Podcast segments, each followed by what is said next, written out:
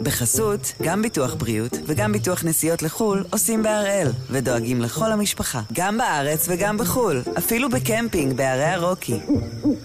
כן, גם שם, כפוף לתנאי הפוליסה וסייגיה ולהנחיות החיתום של החברה. אהלן, זה אלעד. נהוג להגיד שאנחנו בפגרה עד אחרי החגים, אבל זה מדויק רק חלקית, כי אנחנו לגמרי עובדים על פרקים חדשים ומעניינים שיעלו כאן כבר בקרוב. וגם, עד שנחזור אחרי סוכות, נביא לכם כאן כמה מהפרקים שאתם ואנחנו הכי אהבנו, בשנה החולפת ובכלל. היום, יחי המלך החדש. אחרי יותר מ-70 שנה שהמתין בסובלנות, צ'ארלס השלישי הפך למלך בריטניה, ויש לו תוכניות גדולות עבור מוסד המלוכה המפורסם ביותר בעולם. עם הבן הצעיר שלו אגב, מאז ועד היום, הוא עדיין לא השלים. הפרק שודר במקור ב-4 במאי. Yes. Nice to meet you. Hi Nathan. How are you? Nathan. Yeah, yeah. Come from. Before Yeah. we start, I'm going to have my biscuit and tea. Yeah, yeah. Uh, this is Elad um, from Israeli News, actually. Um? מעט הקדמתי, אז. נייתן קשקט ביקש שאמתין עד שהוא יסיים את הביסקוויט והתה. Uh, so you want me sitting? Just take a seat. I'm Yeah. just going to do one thing, then I'll Take your time. That's fine. המתנתי. כי אני כבר מספיק מנוסה לדעת שלא מפרידים ג'נטלמן בריטי מכוס התה שלו. So this is the very beginning of production, and this is where every single uniform starts. So after the individual's been measured ואז התחלנו. נייתן ערך לי סיור. במפעל קשקט ושותפים. הרעש שאתם שומעים ברקע הוא של עשרות מכונות תפירה שעובדות יחד במקביל. בכל זאת, אין עוד המון זמן. ביום שבת הקרוב הכל חייב להיות מוכן.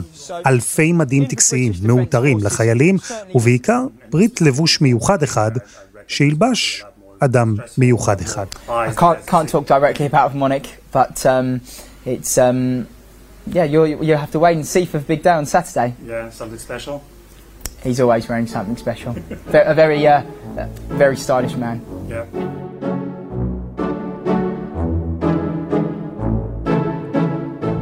הם בעסקי ההלבשה כבר הרבה זמן. הסבא רבא של נייתן, אלפרד, היה תופר המדים הרשמי של הצאר ניקולאי השני ברוסיה לפני מאה שנה. היום, הצאצאים של אלפרד מכינים בלונדון את הבגדים שילבש המלך צ'ארלס השלישי בטקס ההכתרה שלו. I mean, Look at those two gold stakecoats. Look at the handwork going into that. It- It's it's magnificent. There's over 70 meters of gold. So much different work. Even just for little bits, can you see there? Just those are going האמת, זה מרשים. לא הבגד של המלך, הוא, אמרנו, נשמר בסוד, אבל העבודה, הדיוק, מאות תופרים מקפידים על כל פרט, כל חוט, על כל כפתור וכל עיטור. והרי הקלישאה אומרת שלא הבגד הוא שעושה את האדם. ובמקרה הזה, במיוחד, זה סיפור על אדם, כן, אבל גם על משפחה, על אימא, על הגרושה, על האישה השנייה, על הילדים ועל הכתר. אז הפעם אנחנו עם הסיפור של המלך צ'ארלס.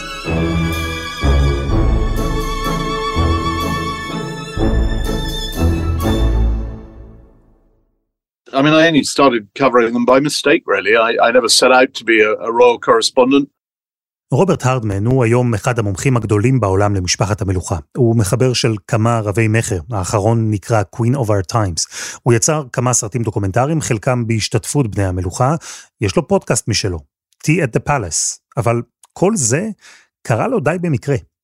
I was a general news reporter uh, for the Daily Telegraph newspaper in the 90s. And one day I got sent on a story to the Alps to write about skiing. And I ended up covering a royal skiing holiday. And then one thing led to another. And when I got back, they kept sending me on more and more royal stories. And suddenly we were in the uh, what, what the Queen called her Annus Horribilis that year when everything went wrong for the royal family. הוא היה עיתונאי בעיתון רציני, ככה הוא מגדיר את זה, עיתון שפחות עסק בענייני המלוכה שאז עוד נתפסו כרכילות. אלא שבשנות ה-90 הדבר הזה השתנה, העולם השתנה, ומשפחת המלוכה מצאה את עצמה בחזית. that was a time when there was a lot happening in the world. The, the Berlin Wall had come down, and suddenly the Queen was going on all these trips, as was Prince Charles and Diana. Uh, they were going on all these visits to all these countries that they'd never been to before because there was a that the map of the world was changing. חומת ברלין נפלה, ומי היו הראשונים לנסוע למדינות שעד אז היו סגורות בפני המערב?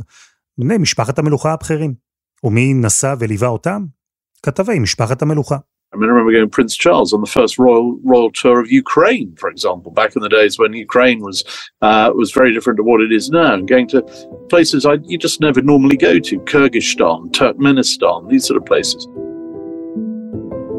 כן, זו הייתה תקופה מוזרה, ורוברט הוא הראשון שיעיד. להיות עיתונאי של בית המלוכה זה ג'וב מוזר, כי יום אחד הוא מצא את עצמו מסקר שמלה של לבשה דיאנה, או כובע שהתעופף ברוח מראשה של איזו דוכסית. אבל למחרת הוא היה על ספינה עם המלכה, ונלסון מנדלה נופף להם לשלום על החוף. true story. ובנסיעות האלה, במקומות האלה, המיוחדים, הלא צפויים, רוברט למד להכיר את מי שהיה אז הדור הבא, יורש העצר, האיש שמחכה בסבלנות לתורו. The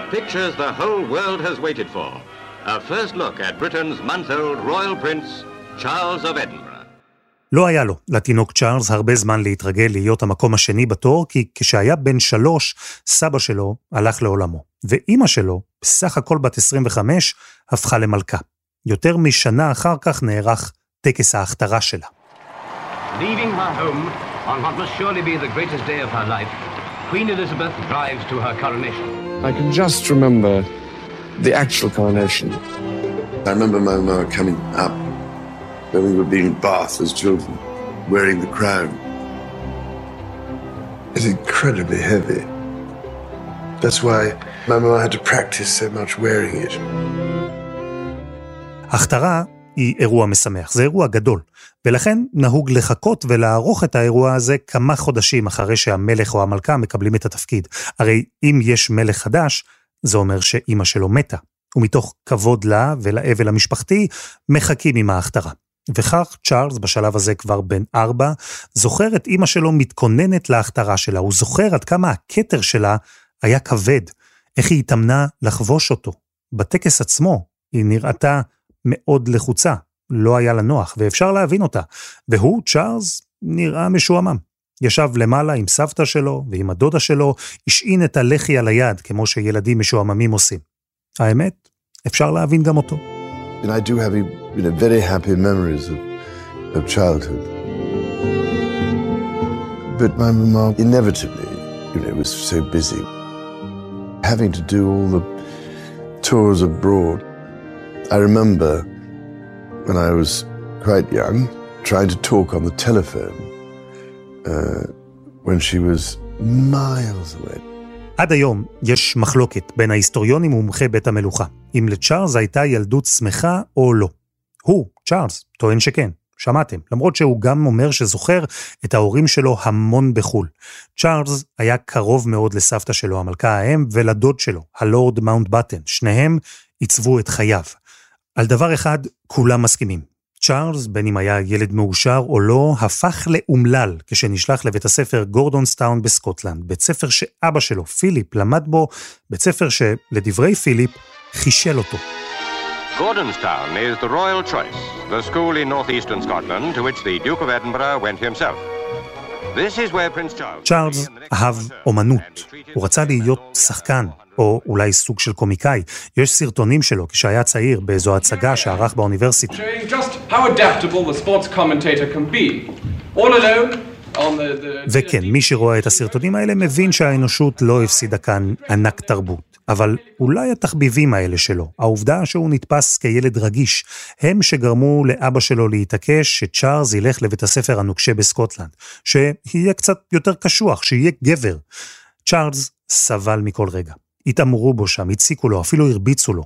ומאז, ויש מי שאומר שבעצם כל חייו, צ'ארלס ניסה לרצות את אבא שלו, להוכיח לו שטעה לגביו אז, ושאולי המשיך לטעות לגביו גם אחר כך. A certain time in the services would be a very good idea. I think it gives one a, a very useful experience, very useful experience of responsibility and discipline. I think responsibility is the, the most important thing, is the actual trust that's put in you to deal with other people and the feeling that they can perhaps put their trust in you as well. צ'ארלס התגייס לצבא. הוא עבר הכשרה בחיל האוויר, אחר כך גם בצי הימי. הוא התחיל לשאת תפקיד ציבורי מרכזי יותר, הוא ייצג את המלכה בנסיעות בעולם, וקיבל ממנה בשלב הזה גם את התואר שילווה אותו רוב חייו. I, Charles, Prince of Wales, do become your liege man of life and limb, and of earthly worship. אם נהיה כנים, זה אולי לא נראה ככה היום, אבל בתקופה ההיא, צ'ארלס היה אחד הרווקים הנחשקים ביותר בעולם. דיווחו על רומנים סוערים בינו לבין דוגמניות ושחקניות, בנות אצולה מבריטניה או מארצות הברית. הנשיא ניקסון ניסה מאוד לשדך לצ'ארלס את הבת שלו. But I remember the first time was we were invited to stay, my sister and I, in 1970 at the White House by President Nixon. That was the time when they were trying to marry me off to Trisha Nixon.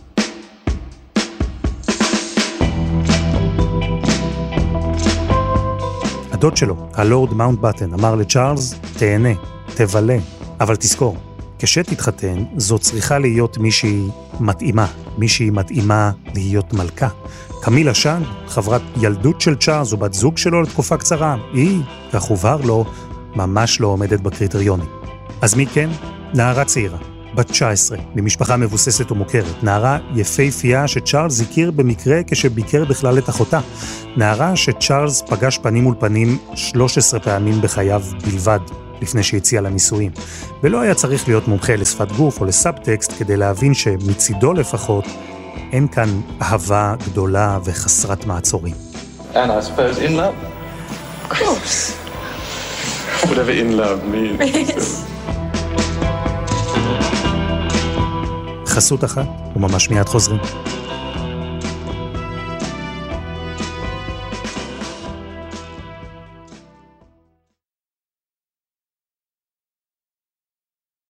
בחסות, גם ביטוח בריאות וגם ביטוח נסיעות לחו"ל עושים בהראל, ודואגים לכל המשפחה, גם בארץ וגם בחו"ל, אפילו בקמפינג בערי הרוקי. כן, גם שם, כפוף לתנאי הפוליסה וסייגיה ולהנחיות החיתום של החברה.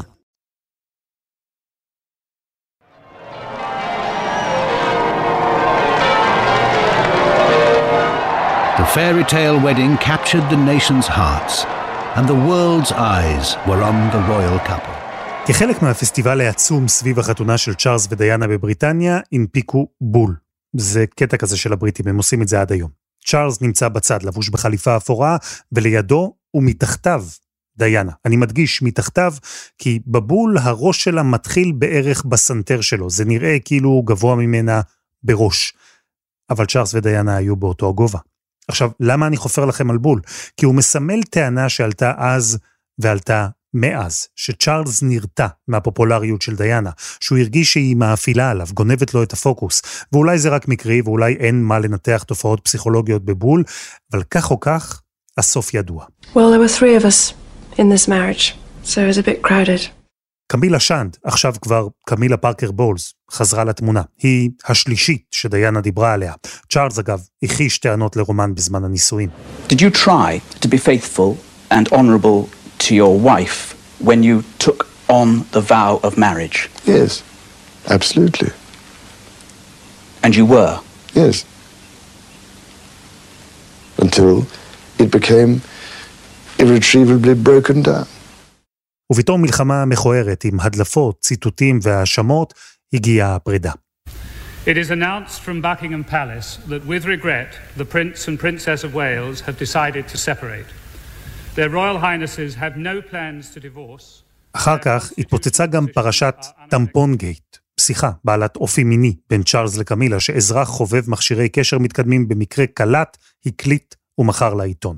דיאנה נתפסה כקורבן, צ'ארלס כאשם, קמילה כמרשעת, והתחושות האלה רק הלכו והתעצמו אחרי הגירושים, ובמיוחד אחרי שדיאנה נהרגה. We have a flash here uh, saying that Diana, Princess of Wales, has died in a car crash in Paris. Six Royal Air Force pallbearers had borne her coffin on the final journey home. אי אפשר לטעון שצ'ארלס היה אהוד ופופולרי לפני שהנישואים שלו עם דיאנה התפרקו, אבל זה היה קו פרשת המים. בכל זאת, הוא כן עשה הרבה דברים טובים. הוא הקים את קרן הנסיך, The Princess Trust. היא עזרה לרבבות צעירים מעוטי יכולת. צ'ארלס הקים עוד ארגוני צדקה, הוא היה פטרון של מאות. הוא נלחם למען איכות הסביבה ודיבר על משבר האקלים כשמעטים בעולם ידעו בכלל מה זה. אבל כל הדברים האלה לא באמת נזקפו לזכותו. הכל כאילו נשכח אחרי המוות של דיאנה, ובמיוחד אחרי שהחליט להפוך את היחסים עם קמילה לרשמיים והתחתן איתה.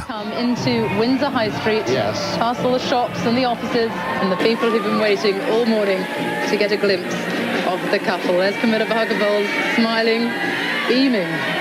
and Prince Charles. And here they are, nearing the Guildhall, where they will stop and climb out, probably wave to the crowd before they go in for their civil ceremony. The band behind us has just stopped, as you can probably hear, and the cheers start.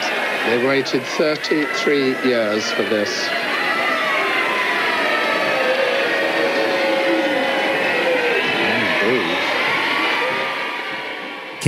בוז.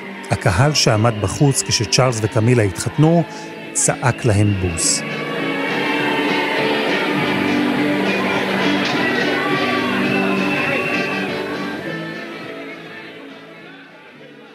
אומרים על צ'ארלס שהוא מחזיק בשיא עולמי. האיש עם ההתמחות הארוכה ביותר בהיסטוריה. 74 שנים הוא חיכה להיות מלך, התכונן, למד, נערך. וככל שהמלכה התבגרה, צ'ארלס תפס חלק מרכזי יותר במשפחה. כזה שכתבי בית המלוכה הבכירים יותר, כמו רוברט הרדמן, היו איתו בקשר.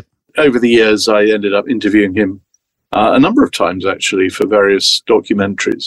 Um, and I made a film with him for his 60th birthday, so ended up uh, spending a day with him going around his garden at his home, Highgrove, which he loves. רוברט חזר והדגיש שצ'ארלס מטורף על הטבע, על הגינות, שהוא בעצמו עיצב באחוזת הייגרוב. הוא חולם על צמחים בלילה, כך הוא סיפר. וכשרוברט הסתובב שם עם צ'ארלס, הנסיך אמנם דיבר על צמחייה ועל פרחים, אבל רוברט הרגיש שהמלך לעתיד בעצם מדבר על דברים אחרים. It's not just about gardening, you're getting a lot of insights into the man himself. I think I was saying to him, well, uh, you know, who's going to take all this on after you? And and he, I remember him sort of saying, well, you know, I don't know, but um, you know, young people tend to take an interest in this sort of thing when they're older. היה לו זמן לצ'ארלס להשקיע בגינה שלו, לחשוב על מי יחליף אותו ביום מן הימים, איך ייראה מוסד המלוכה אחריו. היה לו הרבה זמן לעצב את התפיסה שלו לגבי התפקיד, לגבי המוסד, לגבי האופן שבו הוא יעצב את העתיד של הכתר ושל משפחת המלוכה. יש איזו תפיסה כזו היום שצ'ארלס כבר היה להוט להתחיל, אפילו טענה שבשלב מסוים הוא ניסה לדחוק את אימא שלו הצידה ולהחליף אותה. רוברט אומר שזה קשקוש. I mean, there was this there was this sort of bogus idea that you see in things like The Crown, which is complete rubbish. The idea that he he was sort of itching to get his hands on the throne uh, back in the nineties. I mean, that's just crazy nonsense. He, he he's never been um, desperate to be king. I mean, he knew it would come along, but at the same time, and he's told me this himself. He he, he knew his most of his life would be spent as Prince of Wales, and that was how he was going to make his mark and and and sort of uh, run his life. So. The, the idea that he was um, just sort of frantic to become monarch is wrong. יש יתרונות בלהיות יורש העצר, מספר 2. בכל זאת, צ'ארלס כבר התרגל להיות הנסיך מווילס. הוא מצא שיש לו מרחב תמרון גדול יותר מאשר אם הוא היה מלך. המלכה, אימא שלו, הייתה א-פוליטית, לא ידעו במה היא תומכת, היא הקפידה לא להתערב בעניינים אקטואליים. אבל הנסיך מווילס, לא, יש מטרות, והוא קידם אותן. בשנות האלפיים התגלה שצ'ארלס שלח מכתבים לשרים בממשלות שונות, שבהם ביקש מהם לפעול במגוון נושאים. הממשלה ניהלה מאבק ארוך כדי שהמכתבים האלה לא יפורסמו, היא הוציאה מאות אלפי פאונדים לעורכי דין. מכתבי העכביש השחור. קראו לפרשה הזו בגלל כתב היד הדק והמסולסל של הנסיך. בסוף, המכתבים פורסמו. הנסיך צ'ארלס ביקש ציות טוב יותר לחיילים באפגניסטן. הוא ביקש שיועץ שלו יציג רעיון לבניית בית חולים חדש. הוא קרא לקדם יותר רפואה אלטרנטיבית. הוא קרא לעזור לחקלאים. המאבק הארוך שניהלה הממשלה כבר גרם לבריטים לחשוב שצ'ארלס ניסה לדחוק שרים לאיזו קנוניית שחיתות ענקית. בסוף, כשהתפרסמו המכתבים, רבים מהבריטים דווקא תמכו במאמצים של הנסיך, ותמכו בו. He's sort of a remarkably humble person. He's quite, you know, he, he'll always be sort of pleasantly surprised that there's a crowd when he arrives somewhere. So, oh gosh, look, nice of these people to turn up, you know. And he he has excellent manners. He's very kind of sensitive in a way. והנסיך עכשיו הפך למלך. ההתמחות שלו הסתיימה. I speak to you today with feelings of profound sorrow.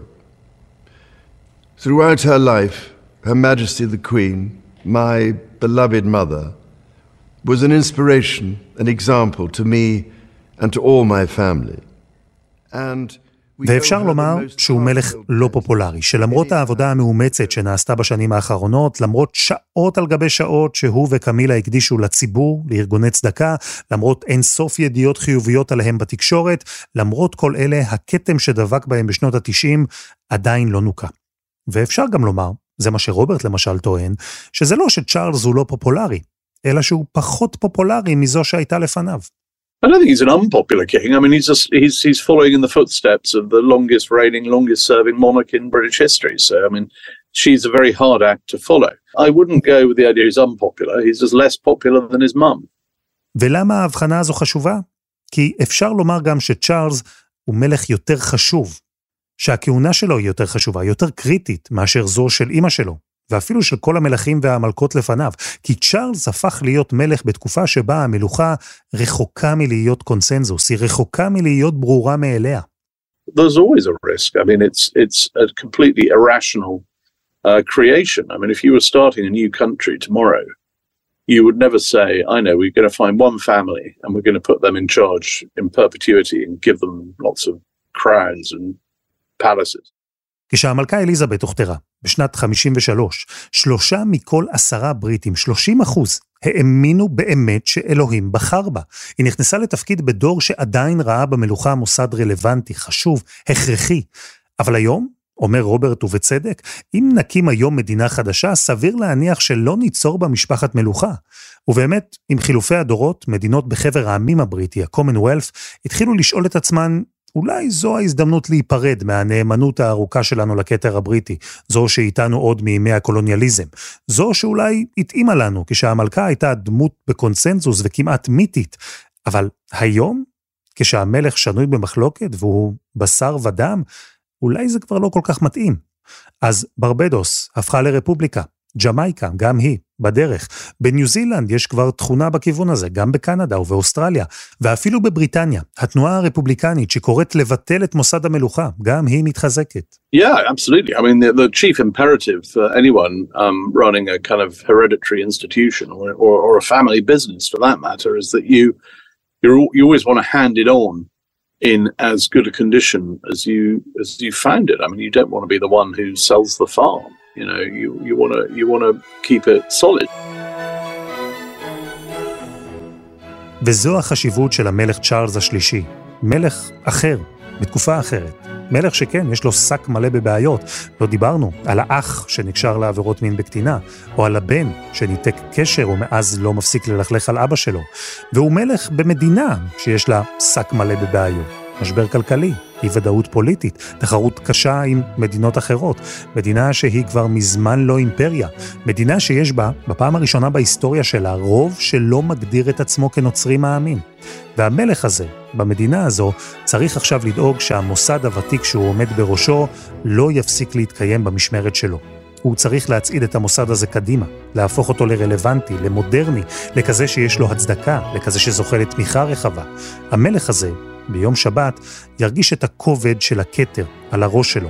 אבל לא פחות חשוב מזה, הוא ירגיש אותו גם על הכתפיים. ורוברט מאמין שהמלך צ'ארלס מוכן. I think a lot of us thought uh, when he did, when he, you know, finally he, when he reached the throne, that he might find it, um, i- i- you know, frustrating, as I say. But no, he didn't, um, and doesn't. I, I think he he definitely seems um, as happy now as I think I've ever seen him.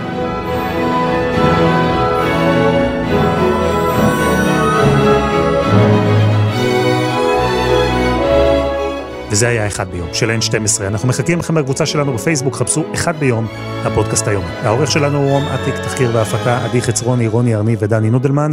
על הסאונד, דור קומט, יאיר בשן יצר את מוזיקת הפתיחה שלנו, אני אלעד שמחיוף, נטלי שם טוב, תהיה כאן ביום ראשון.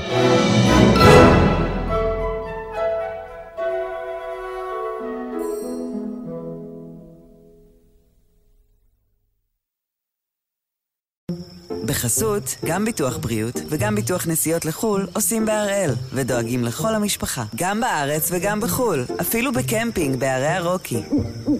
כן, גם שם, כפוף לתנאי הפוליסה וסייגיה ולהנחיות החיתום של החברה.